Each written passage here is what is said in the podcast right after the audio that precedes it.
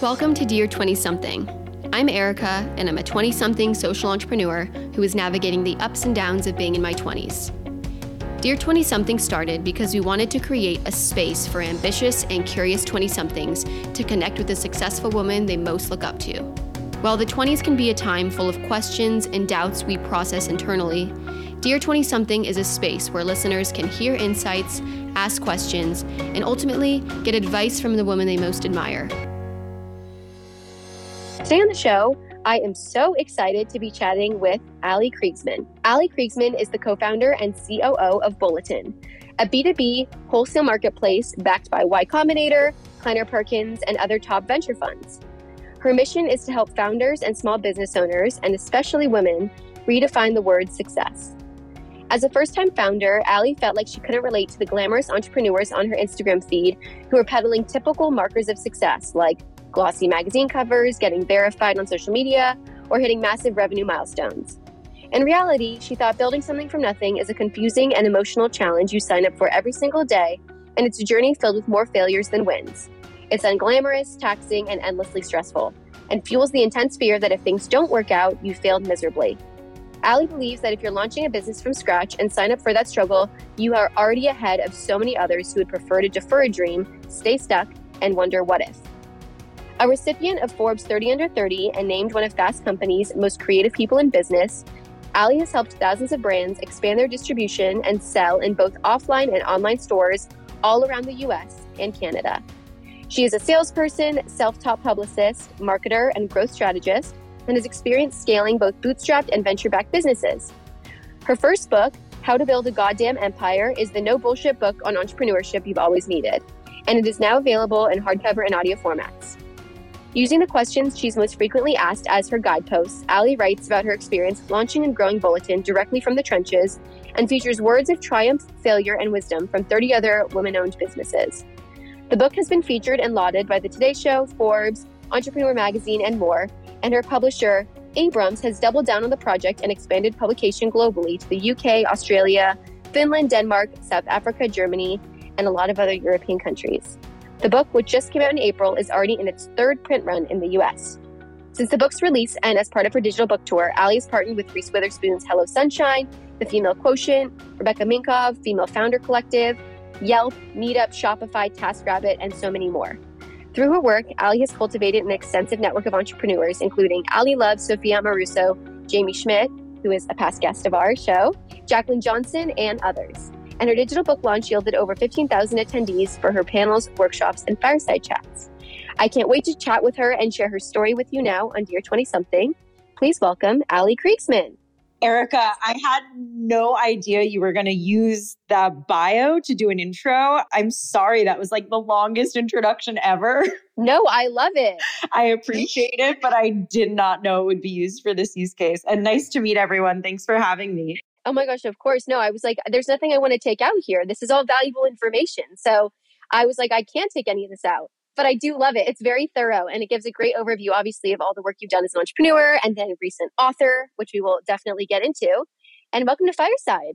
We're excited to have you here. Thank you. I'm excited too. I've been thinking a lot about my 20s and I can't wait to dive in. Awesome. Well, before we get into your 20s, we do like to start every show with a more fun and light question.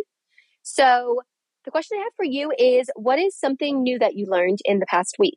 It could be maybe a business you're really excited about, maybe one that just joined your platform, maybe a book you read, you learned something interesting, maybe a conversation you had, fun fact you learned. We always love a good fun fact. We had someone say a couple weeks ago that they learned how to make real rice. So it can be anything, but something new that you learned in the past week. So I just finished a book called Wanting, by an author named Luke Burgess, Burgis. And the book taught me about modeling. Basically, when we're kids, all through the day we die, all through our adulthood, as humans, we kind of organically model ourselves after other people, whether that's the people closest to us in our lives, like our families or friends or celebrities or people that we see on Instagram.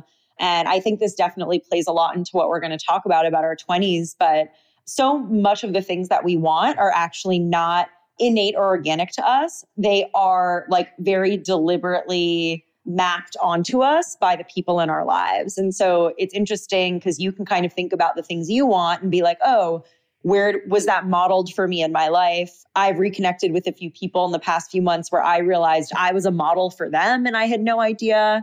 So love the book, Wanting by Luke Burgess. The phrase is mimetic desire. We basically model our desires about the desires we see other people having in the world. That's so fascinating. I've actually seen you posting about that a good amount. I can tell it's definitely had like a pretty significant impact. How do you determine, and I don't know if they get into this in the book or if you know, but how do you determine what is something that's authentically what you want versus something you're mimicking from someone that you are admiring? And then is that even a bad thing? Like, should you be aware of what is being modeled after other people versus what you truly want? Yeah. So the point of the book is that it is really important and valuable to be aware. It's kind of like unlocking a new superpower because you're able to measure like superficial desires against what he calls thick desires. And the thick desires are desires that are the closest to being innate to you, that you were born with or that you kind of developed through nature and nurture. But the point of the book is you decide to want what you want, that we actually have some control over the things that we want. So by knowing like when you're modeling yourself and when you're kind of adopting superficial desires because you see other people have them and measuring that against what it feels like to feel truly fulfilled or really happy when you accomplish something or do something that taps into a thick desire, by knowing the difference, you're basically able to opt in and out of superficial desire rather than letting it consume you. I love that. So it sounds like the awareness piece is what he's like really saying is super important. And then you can have control once you have awareness. Exactly. And I fully feel like after reading the book, the way I live my life day to day is fundamentally different. And I don't say that or feel that way about most books. I feel like it takes a lot to like change how you actually think about your life. And I think the book did a really incredible job. And I'm telling everyone I know to read it. Well, thanks for the heads up. We'll definitely link that in our show notes too, but that sounds incredible. I love stuff like that. And it's rare you read a book now that has something so novel and interesting. Like, I feel like a lot of the stuff that's out there is a bit redundant. So for you to feel like it was so eye-opening and life-changing, it's really, really cool. So thanks for that. I appreciate it. So before we get into your 20s, we're going to obviously deep dive. I do think it's important to start at the beginning just to get a little bit of context about how you grew up, what you wanted to be. So when you were younger, what did you want to be when you grew up? And did you ever think that you would become an entrepreneur? I knew I wanted to be a writer since I was 6. It was something I did in my free time since I was a kid. As soon as I could use the computer, I would like switch off between playing Putt-Putt, which was like a computer game where you could take this car to space.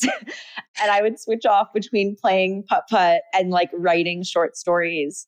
And I think I was really lucky in that my mom encouraged my writing at a super early age. So she would like take the things I wrote on her computer and then print them and laminate them, which was like a very early way of her kind of validating my interest.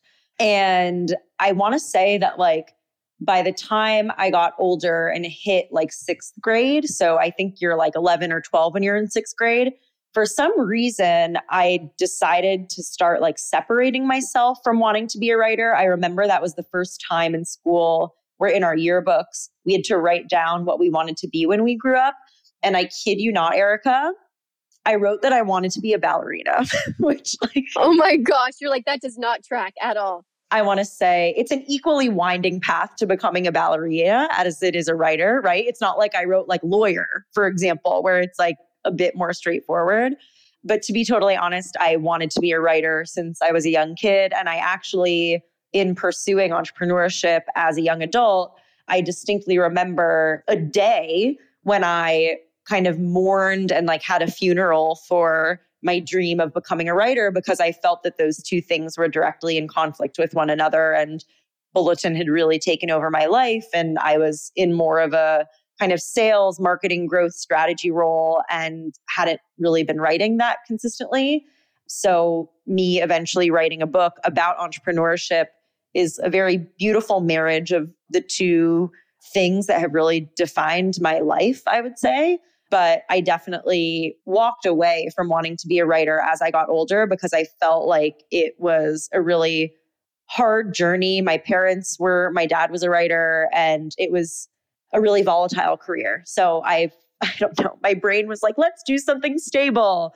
I'm going to start a business. I was going to say, you picked the other very not stable option, which is building a business. It makes no sense. But I guess they're both extremely, extremely creative. And like you said, you found a way to blend them because now you wrote a book about entrepreneurship. So I think people surprise themselves with how they can actually combine their interests. Like, I think especially when you're younger, you think so one-dimensionally, like, I will be a firefighter, I will be a cook, I will be a dancer. But like when you get older, you're like, wait a sec, I could like do marketing for publishers, or I could write copy for social posts of a startup I like. Like, you can think about ways to combine. And I think that's really cool that you started to do that, obviously, with the book in the most obvious way, writing a book about entrepreneurship, which is what you know the most. Definitely. And that's something I talk about I have a younger brother. He's 5 years younger than me. I don't know. I try to keep like young people in my life. I'm only 30, but here I am being like, I'm elderly. I need the youth keeping me fresh. But I talk about this with a lot of like mentees and just like younger friends. Like, I think there's been this big shift in Gen Z where the multi-hyphenate life is a bit more normalized and standard than it was when I was younger, even though I'm just like 5 or 6 years ahead of Gen Z. But I definitely think like the younger you are, I agree with you, Erica, like the more black and white your career seems, where it's like, I'm going into finance and that's what I do, or I'm going to be a lawyer and that's what I do. And like, there isn't really an understanding of the wide range of jobs out there and the different ways that you can blend your skills and your strengths and your interests to kind of create a hybrid career that is custom fit for you. Totally. I think that's exactly why like we wanted to start the show too, is to say like everyone kind of starts off thinking I'm going to do this one thing. And then when you actually look throughout their 20s, they have all these really valuable jobs that they have. Meg Jay, she's a therapist who was on our show. She calls it like identity capital, like this idea that you just like gather all these experiences that add to your identity, and they don't need to be linear. They often aren't linear, and they'll all come together into all the things you do moving forward. So I think it's a great viewpoint, and I'm glad to hear that you're a shining example of that. So we're going to hop away from your childhood and get more into college. So at the start of your 20s, I know you decided to go to the University of Pennsylvania, which is obviously an incredible school. Can you tell me a little bit more about why you decided to go there, and then what your major was and how you decided that? So I actually didn't really decide to go to Penn, to be totally honest with you. And I don't cover this in my book, so this is like behind the scenes content. I wanted to go to Barnard and I wanted to study acting and English. I wanted to live in New York. I had a dream of not only becoming a writer ever since I was little, but of moving to New York. My family is from New York originally. I was born in New York. We left New York when I was about a year old. And the two big things on my vision board since I was a little kid were become a writer, move to New York. So I wanted to go to Barnard. I actually was enrolled in Barnard. I had a roommate and everything. And then I got off the wait list at Penn. And my mom, who was the first person in her family to go to college, her siblings and her were the first in her family to go to college. She was like, you got into Penn, like you need to go to Penn. It's an Ivy League school. So I'm 18, but my parents and I were both paying for it. And I definitely saw the fact that it was Ivy League as this like shiny, special thing and something I could lump into my identity. And so, I actually disenrolled from Barnard and enrolled in Penn off the wait list. And I majored in modern Middle Eastern studies. And that was because I went to Jewish day school my whole life.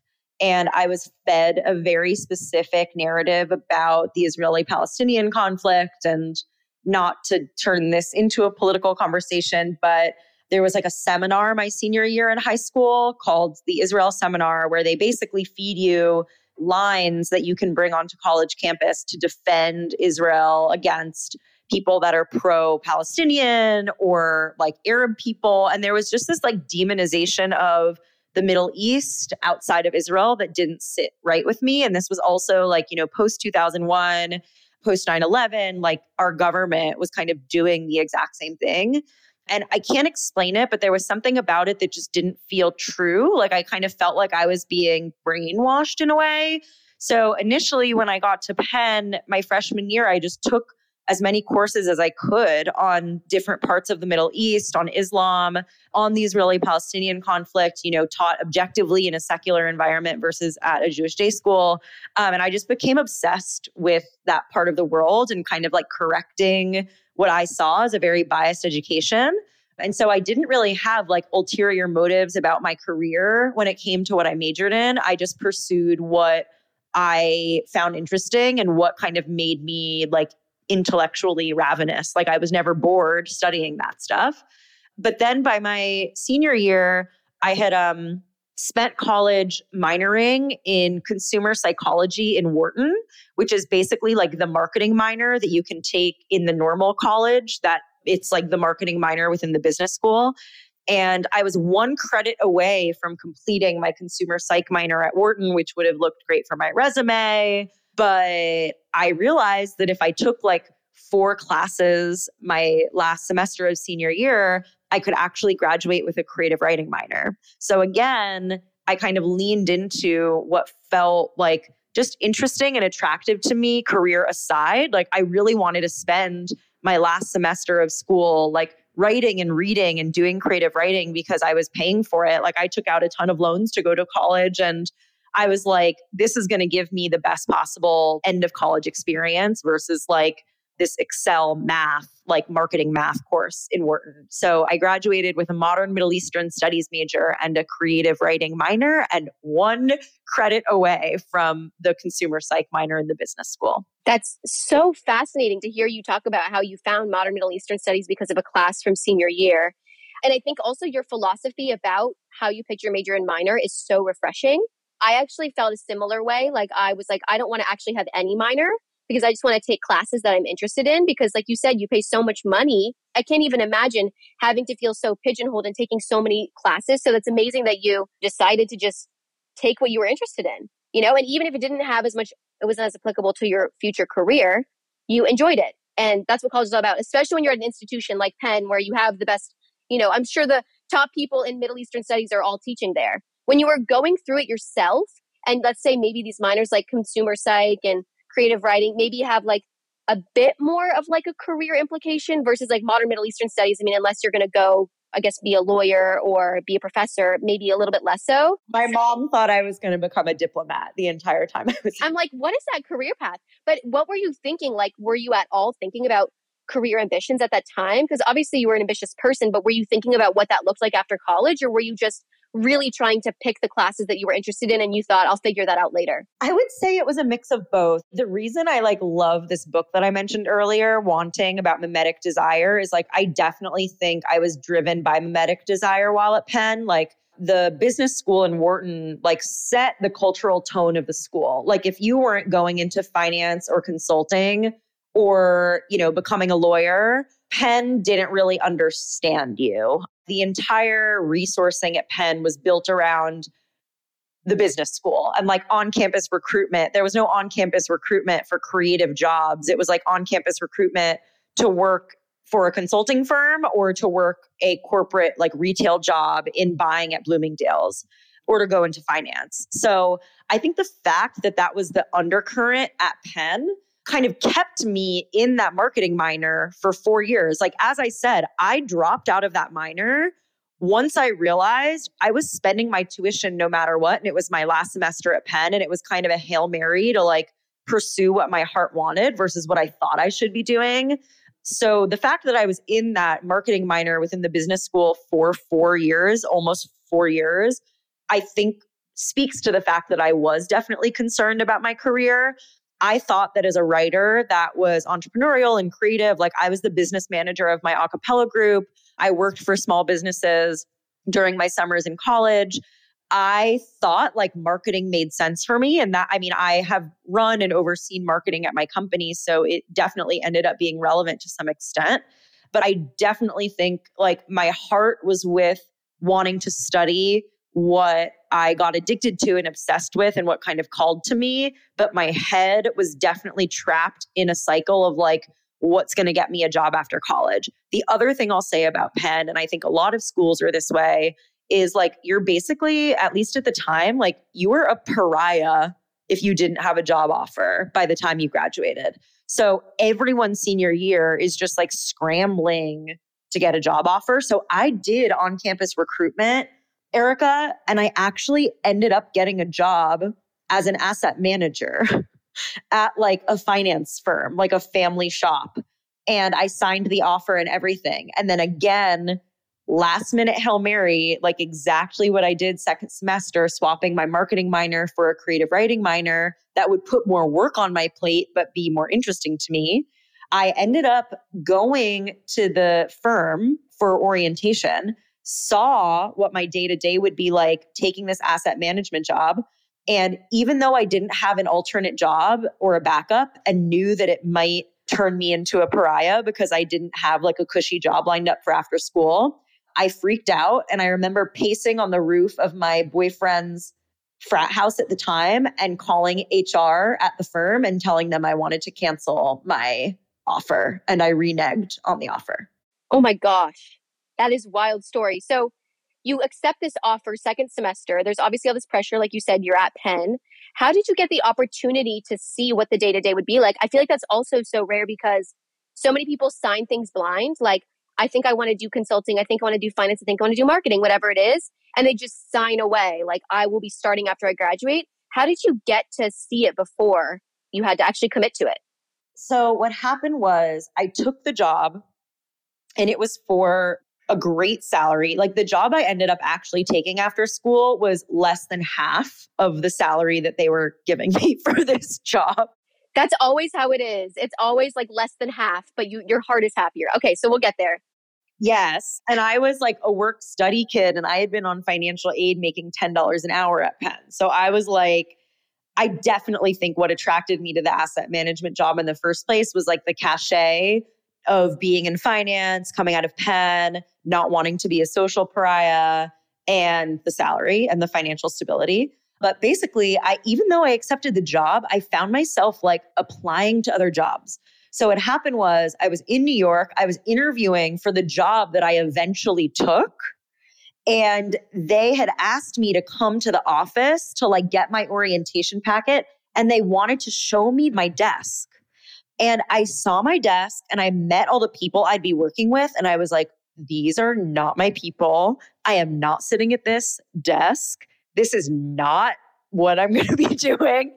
And I just like actually got to kind of like live in it for even like 10 minutes. But my gut was, I was running away as soon as I opened the door to that office. So I think I just got very lucky where I got like a real life moment to project myself into the future, realize that there was a ton of misalignment. And that's what triggered me, making the call and reneging on the job.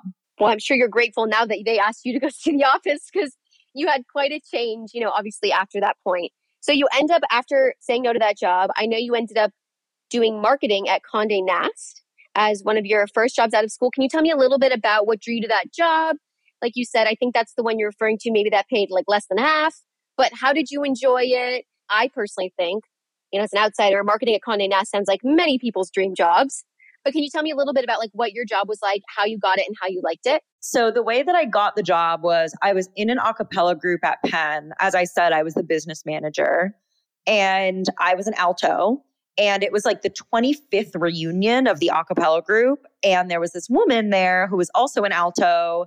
And there's this like alumni song that you sing during every anniversary. It's, if you've seen Pitch Perfect, you understand how like pukey eye roll all of this is, but it is what it is. And I was teaching her the alto line and she just turned to me and she's like, I'm looking for a new assistant in marketing at Condé Nast. Within 5 minutes of meeting me, she was just like, I really like you. I want to give you the job. And I was like, what? And I was like still in process, kind of like about to cross the finish line with this asset management firm. And I just spent the rest of that weekend, hanging out with her, learning from her, learning about the job. But it was her hire to make. So it was reporting directly into her and then the guy that she reported into, the VP of the department. So she brought me in after I had gotten the asset management job to interview. I met the current coordinator. I met the other boss, Pat, the VP, and I met with Allison again. And then within like a week, I had my job offer. The only problem was that I had to move to New York like right away after graduating because they needed me to start ASAP. So I graduated on like a Thursday and I started my job on a Monday. And I mean, I didn't like it. It was really bureaucratic. It's a massive company. It's like a legacy media company. You know, they own Vogue and The New Yorker and Allure, GQ. And there was just a lot of red tape and it moved really slowly. And I think that's kind of when I realized that I was an entrepreneur because I just wanted more to do. I wanted to like help Condé Nast go mobile. Like this was in 2013 when Refinery29 existed. They were digitally native. Like BuzzFeed's listicles were a really big deal. And Condé was so behind. But I was like 22. They didn't want me to help them. I mean, frankly, I probably couldn't have helped them. I was so young, but I thought I knew so much at the time, of course. But I left within like 10 months because it just moved too slowly and I was really, really bored. I totally hear you. I think that's also why you now run a startup because you didn't like the pace. That makes perfect sense. Did you enjoy the marketing side of it? Because you obviously had studied consumer psych. I know you didn't love it that much. And I think when I think of Condé Nast, I think of like writing. I think of, you know, they have all these publications. There's a lot of editors at Condé Nast, you know, like, I'm like, oh, that maybe would be a nice blend for you. But did you not like the marketing side of it? The marketing side, I think the problem with it was we in my department were still selling like banner ads and like advertorial. Like, you know, when you look at a magazine and there's like a page in the magazine that is like trying to pretend like it's a part of the magazine, but it's paid for. Totally. That's like what my department did. So it was almost like too outdated. It wasn't even like real marketing that you could evaluate. You were like, this isn't even the same marketing that anyone else is doing. Exactly. Then that makes a lot of sense. So that feeds into like the bureaucratic piece. It's just like, it's just so outdated. You needed something more fresh and young and fast paced. And so you left Condé Nast, I know, like you said, after 10 months and you did sales at a startup. Can you tell me a little bit about how you got that opportunity and how you liked it? I worked in like a section of the Condé Nast building when they were in Times Square that was super isolated. And even though I worked for Allison and Pat, my desk was like right outside of Pat's office and it was just the two of us. So Pat ran the entire department. He like ran corporate marketing for Condé. And I would basically like listen in on his meetings because I would ask to. There were certain meetings I obviously couldn't, but I definitely think something I did at Condé Nast, which I recommend anyone in their 20s do at their company, is I just asked to shadow as many people as possible and as many meetings as possible because I felt really bored and I had nothing else to do. But like, I also understood that I was still navigating my own career and where I wanted to end up. And I felt like by seeing other people in action, I could maybe like get a glimpse of which one of them I would want to be. So I would shadow Pat's meetings. And one of the meetings I shadowed was a meeting with Contently, which is the startup I ended up working at. And I was just really compelled by the pitch. It was basically like an editorial team on demand. I knew because of working at Condé Nast that they had trouble like finding talent quickly to like do those advertorials or do these like marketing videos. And Contently came in to pitch our department to work with them. And Condé Nast decided not to work with them, but I decided to LinkedIn message the woman who I saw pitch Pat immediately after. And I was like, I'm trying to get the hell out of here. I think you're really compelling. I think the business is compelling. I like candidly don't know like if you have any roles open or where I would even fit, but like, I don't want to work here anymore. And like, I want to work for you. And within a week I had a job offer. Good for you for actually doing something about it, like noticing that they were awesome and then actually reaching out. Instead of just like, you know, complaining and staying in the day to day. That's awesome. Yeah. I think that like for me, once I'm ready to move on, I'm good at kind of sniffing out and hunting out the next opportunity. And so, yeah, I left. I ended up working at Contently in sales. I quickly grew to be the number one salesperson while I was there. I went from being an SDR, which is like a super entry-level sales role. It's just like data entry and outreach, to a sales development associate, to a sales executive within a year and a half. I grew my salary from $40K a year to $150K, including my commissions within that year and a half. And before that, I was making $30K at Condé Nast. So within like 2 years, I went from making $30K to $150K. That's insane. And I also think that we always hear this now, and maybe it wasn't as talked about then, but like, if you're really good at sales, then you should be an entrepreneur. And so I'm sure people were probably telling you that. Like, I'm sure Contently wanted to keep you, but like in the back of your mind, you were probably at this point starting to realize like, oh wow, I really can sell whatever you put in front of me. And maybe would you say that was kind of the start of like, oh, maybe I actually do want to have my own thing because I am good at this. I am number one at this. How can I make even more money and build my own team? It's so interesting you asked that, because I actually think what happened was when I was at Condé Nast, in my head, I was like, I'm in marketing, but I'm going to transition to editorial. And I would always ask about it. I'm like, how do I get moved on to editorial? And that just doesn't happen. You can move within publications, but to go from the business side of a media company to the editorial side is very rare. And then I was like, oh, well, if I go to Contently, like they have this network of freelancers, maybe I'll start out in sales and then I'll like learn how to make 100K as a freelancer in Contently's network, and then I'll leave and I'll become a freelancer. And then Alana, my co-founder and our CEO, approached me and she's like, hey, I know you're a writer. I'm thinking of starting this like shoppable newsletter called Bulletin, and would you want to maybe write for it? And so the exit for me mentally out of Contently into whatever I did next was not, I'm great at sales, let me sell my own thing. It was actually the attempt to return to being a writer again, which is like a theme in my life, as you can see. And so when Bulletin started out, it was like a writing project for me. I would interview cool brands. I would go to their studio, take original photos of them, write like long form editorial pieces about them or long form interviews with them. And then we would basically like blast this newsletter out once a month. It was like a drop. And then people could shop the brand in the newsletter and then shop our e-commerce site. So no, I would say the direction was less like, let me keep swimming in sales, but sell my own thing. It was more like, get me the hell out of sales and let me start writing again. Because I've always been very good at sales, but I don't necessarily like it. I find it to be a bit repetitive, especially at a tech company. Being a sales executive is very repetitive. It's not super creative.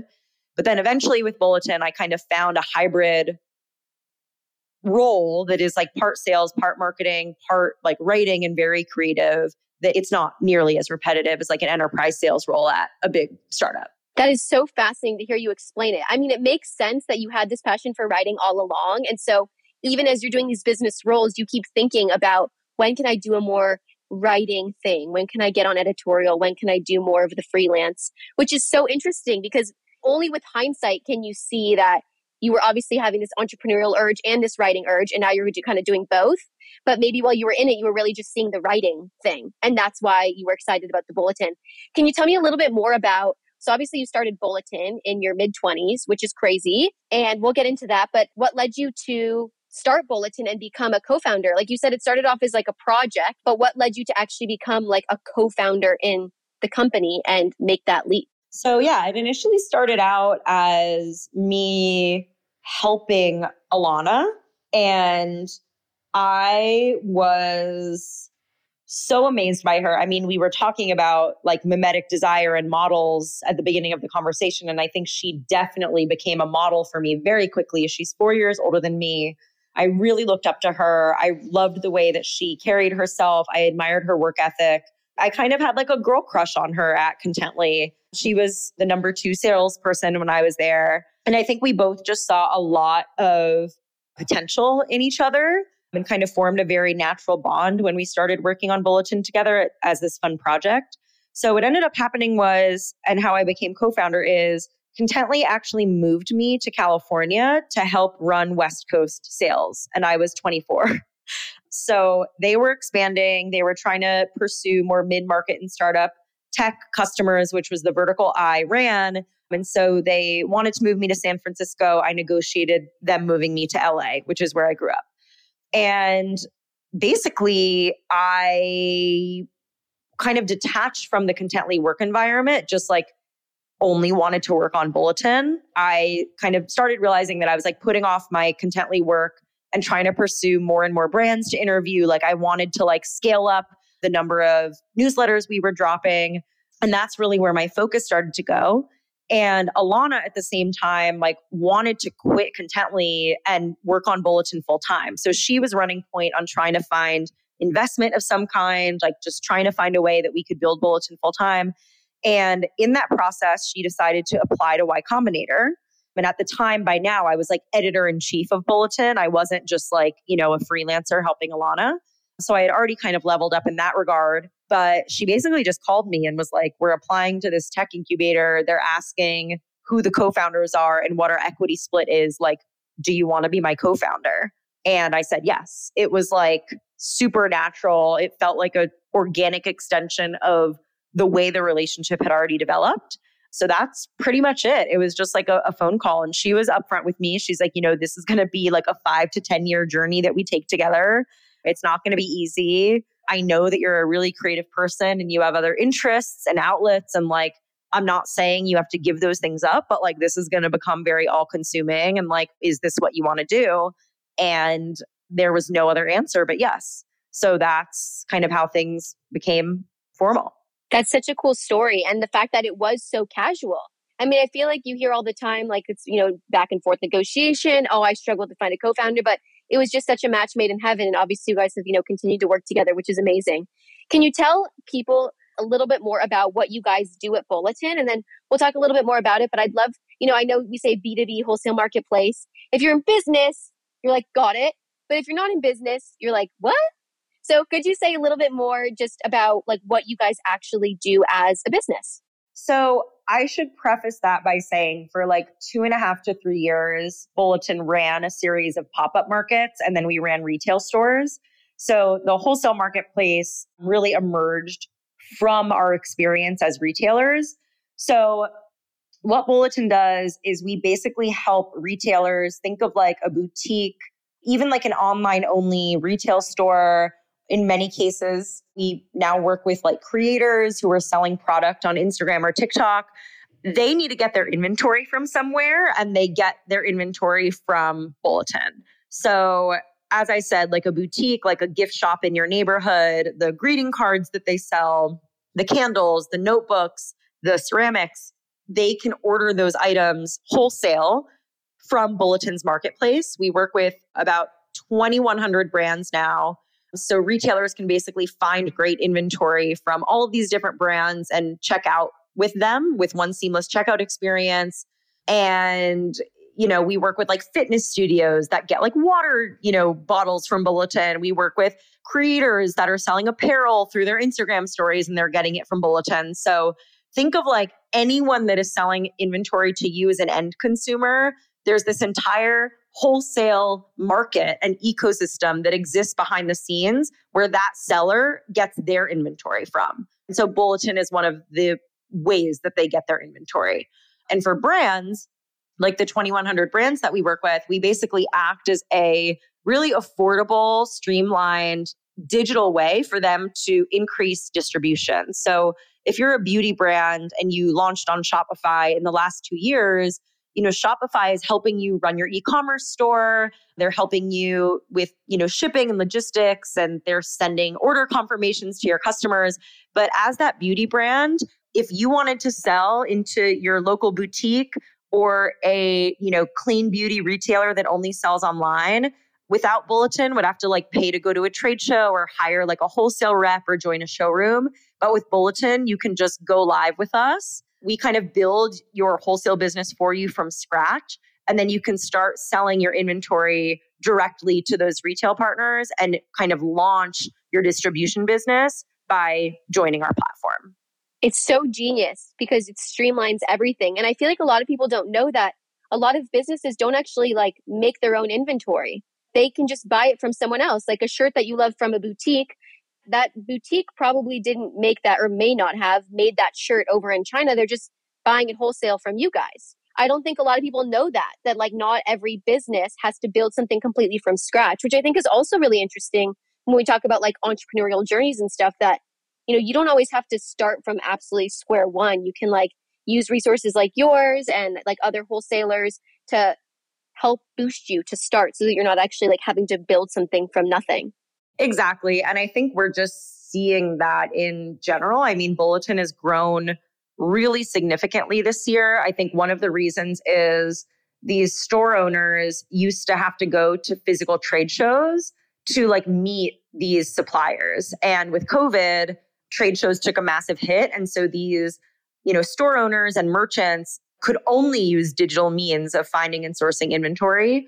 So I think there's been like a rapid adoption of digital marketplaces like Bulletin, in large part because of the pandemic.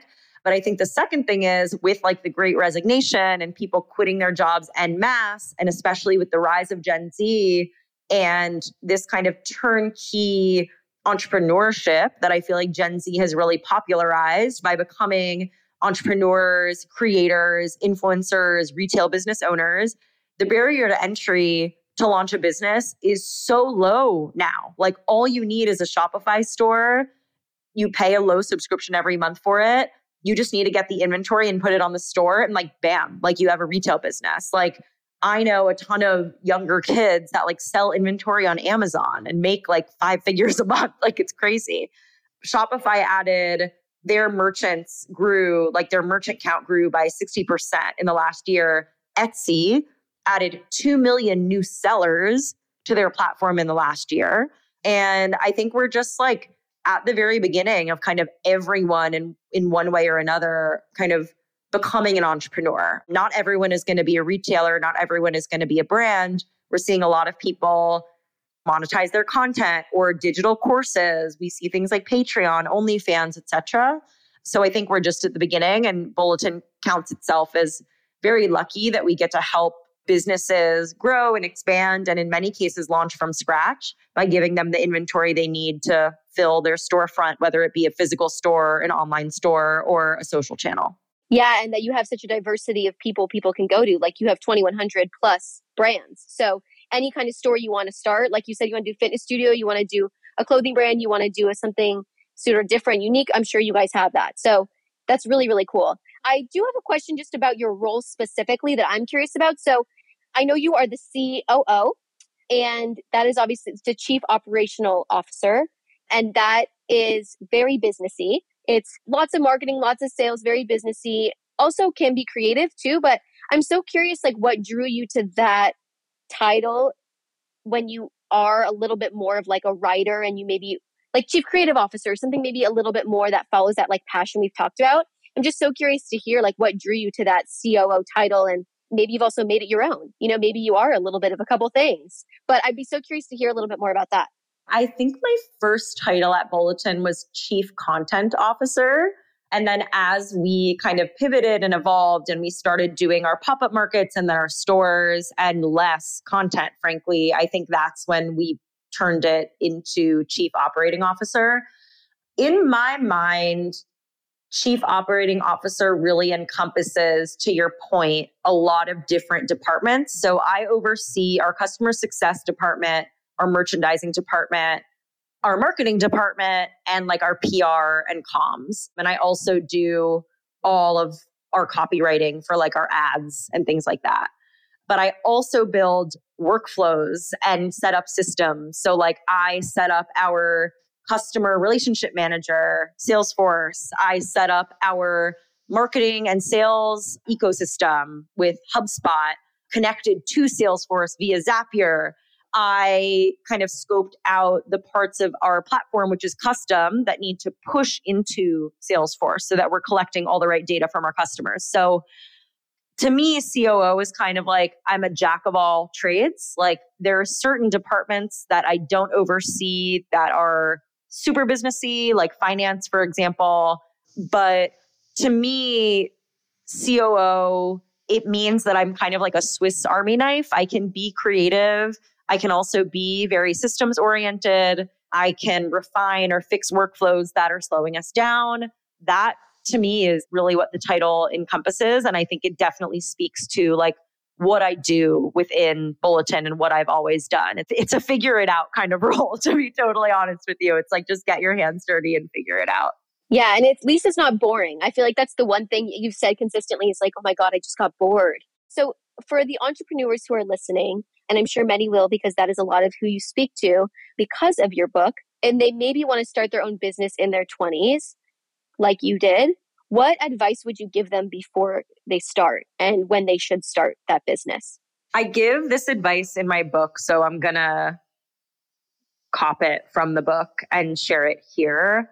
So much of the key to being a successful entrepreneur, that's whatever successful means. Like for me, through launching something from scratch, I've been able to pay my own salary, pay the salaries of, at this point, probably like almost 100+ people over the past few years with the different iterations of the business. I've been able to pay off my student debt. I've been able to publish a book. I've been able to work with a lot of like captivating, intelligent, powerful, hardworking people. So success to me isn't necessarily like I get acquired or I go public. Like I think everyone could use a redefinition of what success is, which is a lot of what my book is about. But in order to like reap the benefits of entrepreneurship, you need to stick with it and you need to be consistent. And so the advice I would give is like pick an idea or a problem or a customer that like you will get obsessed with. Pick something that is going to compel you to give it like an extra hour or two at night, even when you're tired, because the pull to like watch British Bake Off or tune out or just like order sushi and be done for the night, that pull is always going to be there no matter what. It doesn't matter if you're working like a boring corporate job that you hate or running your own business. Like you will get tired. Like you will, want to detach. You will want to quit. You will want to disconnect. So like you really need to pick, as I said, like a problem, an industry or a customer that like is going to keep you engaged enough and excited enough to like eke out that extra hour every night.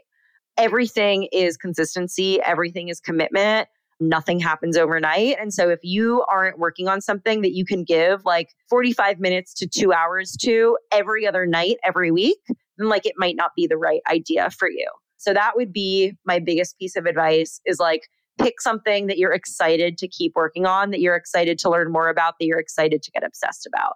I love that. And I feel like that's also a pretty simple way to test it. If you really are passionate about something, give yourself a couple months and see if you can commit to that 2 hours every night or every other night, like you said.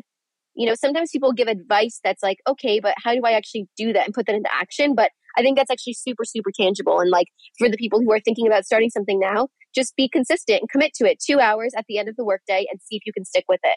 And then if you can, like you said, maybe it's time to start it.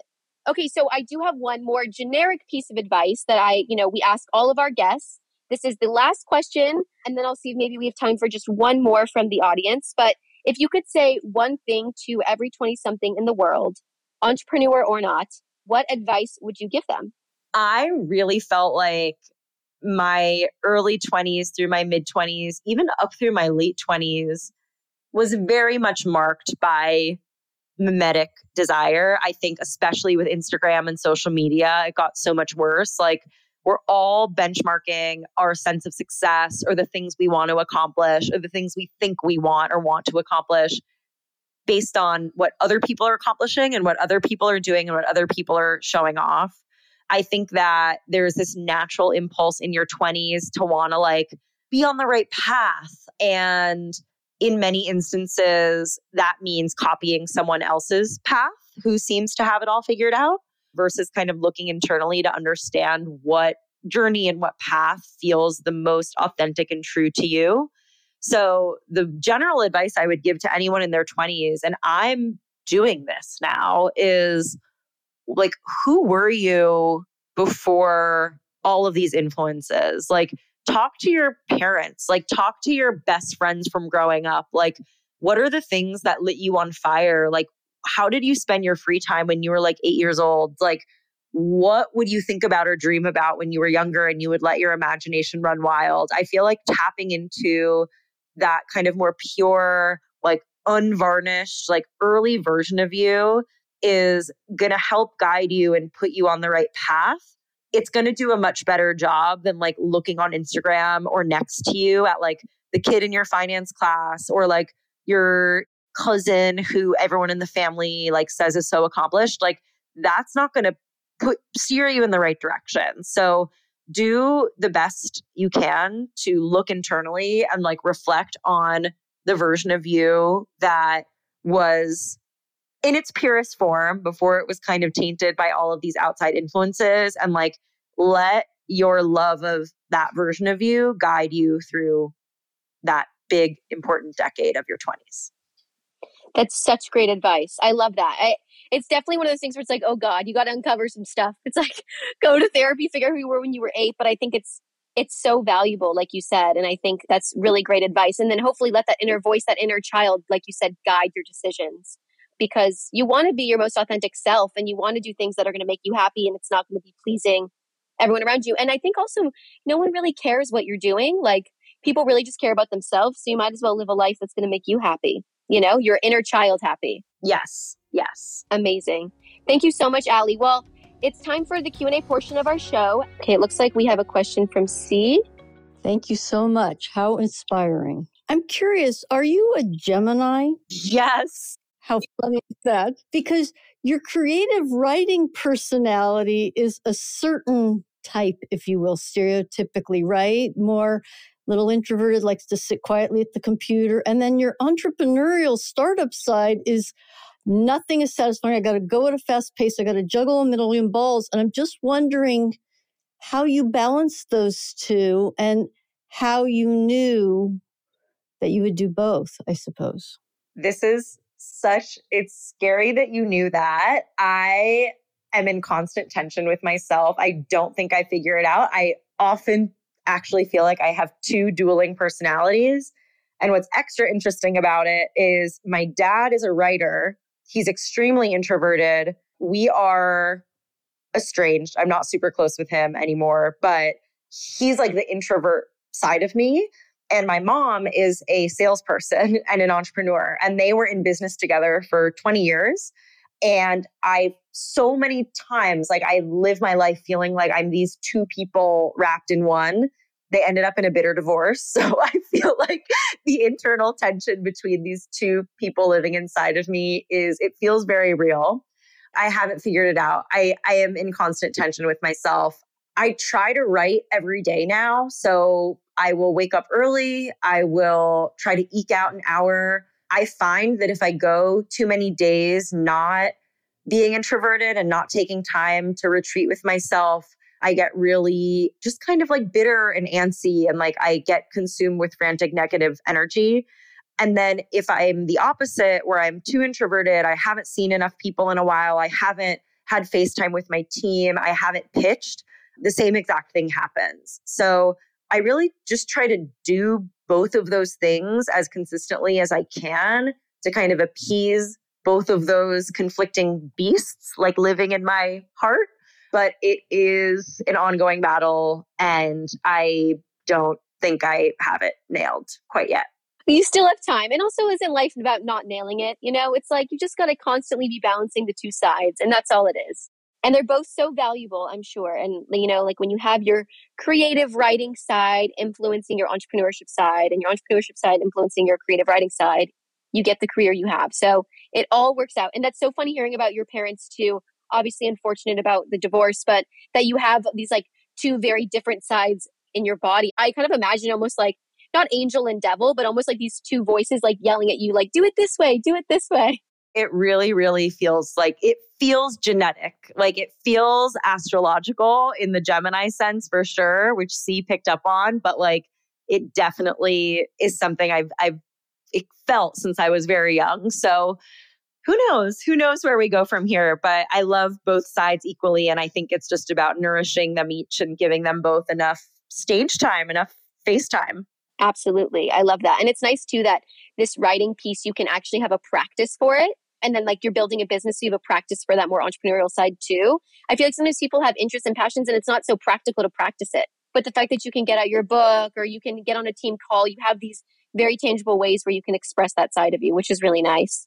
Ali, thank you so much. This has been so enjoyable. I could talk to you forever about this stuff. I find it so fascinating, and hearing about your journey throughout your 20s and your, you know, ambition to start your own thing in your 20s is just incredible. Can you let everyone know where they can follow you on social, along with where they can find Bulletin if they want to work together?